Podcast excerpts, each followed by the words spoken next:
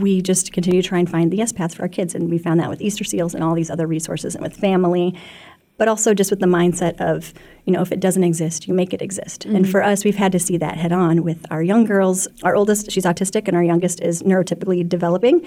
Now, where we are in the last year and a half, they've created their own little business called Pretendly. Our, our kids really like art. They like music and everything, but they're very much their own little people. They're not like just us, they are themselves. And especially our oldest, she has um, a mindset of, like she really has an intent to make sure that she's giving things to people. I realize, oh wow, when she makes something from the heart, she spends all this time on it, or even whips up something really quickly that's beautiful. She wants someone to have it. So we noticed she had this kind of spark of generosity that we just never wanted to iron out of her. So we played with the idea, well, maybe you could sell your art online someday when you're, you know, grown up. Like, yeah, that'd be fun. Well, fast forward, you know, we find all these yes paths. We have this great team. You know, as accepting as people can be, um, neurodiversity is one of those things too where this is maybe a controversial view, but it's the way we look at disability or neurotypes can sometimes be treated in a way that um, it's one of the last forms of segregation that's like widely accepted, where you see this separateness. And with us at Easter Seals, we always felt this with. It always felt very integrated. We always felt like they were walking alongside us with mm-hmm. us. And we realized, okay, our kids are going to have this sense of rejection from time to time. But this time, they weren't bouncing back to their chipper, happy selves like they normally do. And we recognized that, and we thought, okay, you know what we say if it doesn't exist you make it exist. So we're going to make understanding exist. Instead of feeling this loss we had to try to find the gain. And so every week when they kind of felt bummed out we weren't doing this other thing i said nope we're not going to we can visit sadness but we're not going to live there. We're going to let's do this thing you want to do. And they said okay. And so that's when it, the ball started rolling. Well what will we call it? Well willa always used to ask us to play pretendly with her because um, she would just kind of adverbify everything, put the ly on all the words. It was really cute. We never corrected it because it was too cute. I'm glad we didn't. Mm-hmm. She wanted to name it Pretendly, and I'm like, oh, that's a cute name for an art shop. And so it just the ball came rolling, you know, and we were doing it just for ourselves and for our kids to help them bounce back. And that was the thing that kind of gave them their spark back, which they had never lost before. Mm-hmm. But this was the thing that, okay, now we're we're jazzed back up. Yeah, yeah, yeah. And you mentioned a little bit about how Pretendly sort of gave your children this spark back. Could you elaborate a little bit more on that? I guess what do you think Pretendly is providing them that was perhaps um, maybe missing or just a little bit muted before? They like doing art. I mean, it's super simple in that way, and it's an incredibly regulating activity, especially for our oldest, um, who, you know, she's autistic, and this is kind of her preferred activity. And it regulates her, but it, it gave them kind of this ownership. And, you know, they saw mommy and daddy had kind of our own business and things. So like we had business cards and whatnot. And one day they saw us making those. And you don't know what your children see, but they saw us making our business cards and said, well, what about our business cards?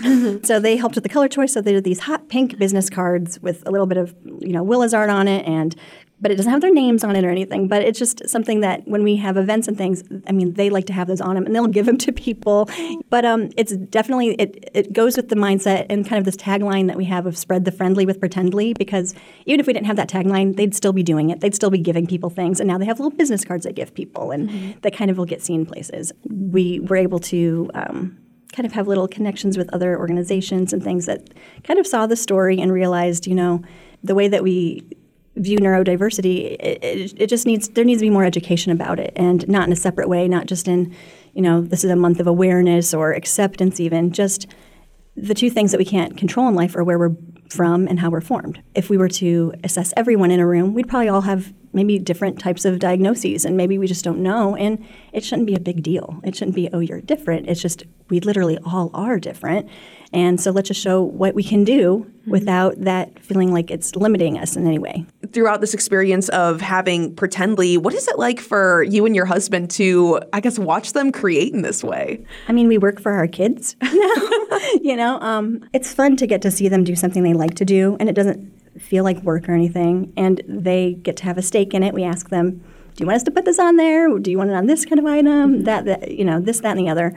But I mean, it fills your cup to be able to see your kids do something that they like to do. Mm-hmm. And but we also know they're so young and what they like could change over the years. We know that even having this little business of theirs, the mission of that can change over the years. And you know, we're curious how the girls will want to see it grow because it'll be kind of their thing. You know, we're kind of doing the grown-up work now, and then if they want to absorb that as they're older, what they hope for it to become, I could see it being something where it grows a community of other folks of you know all ages um, neurodivergent and not into kind of an integrated, creative, collaborative type community. Yeah, and I guess on that note, you know, kind of overall, what are you hoping that, you know, Pretendly and, and the work that your daughters are doing, you know, kind of teaches the community? What do you hope that they take away from this? I, I feel like a, a, lot of things all at once right now.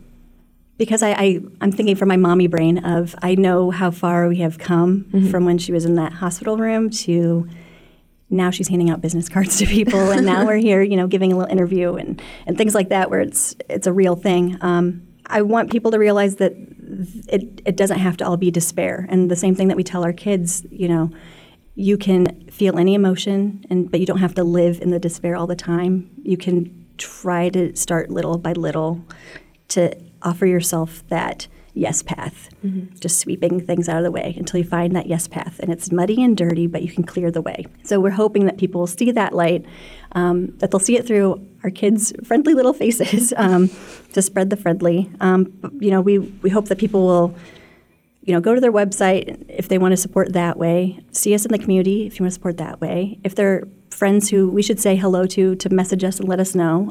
With our daughter, when she started all these therapies, we were really careful. We didn't want it to be something where it changed who she was because we didn't think that she should have to change everything about her if it's regulating her and if it's something that's a part of who she is. It sounds lofty. I want to change the world, but really it's that mindset of, you know, we want people to be able to see who she really is and how we can accept each other because there's a lot of accessibility that needs to be seen across the board, not just neurodiversity, but equity and accessibility for all types of things because it's not a scary thing for us to all to be different.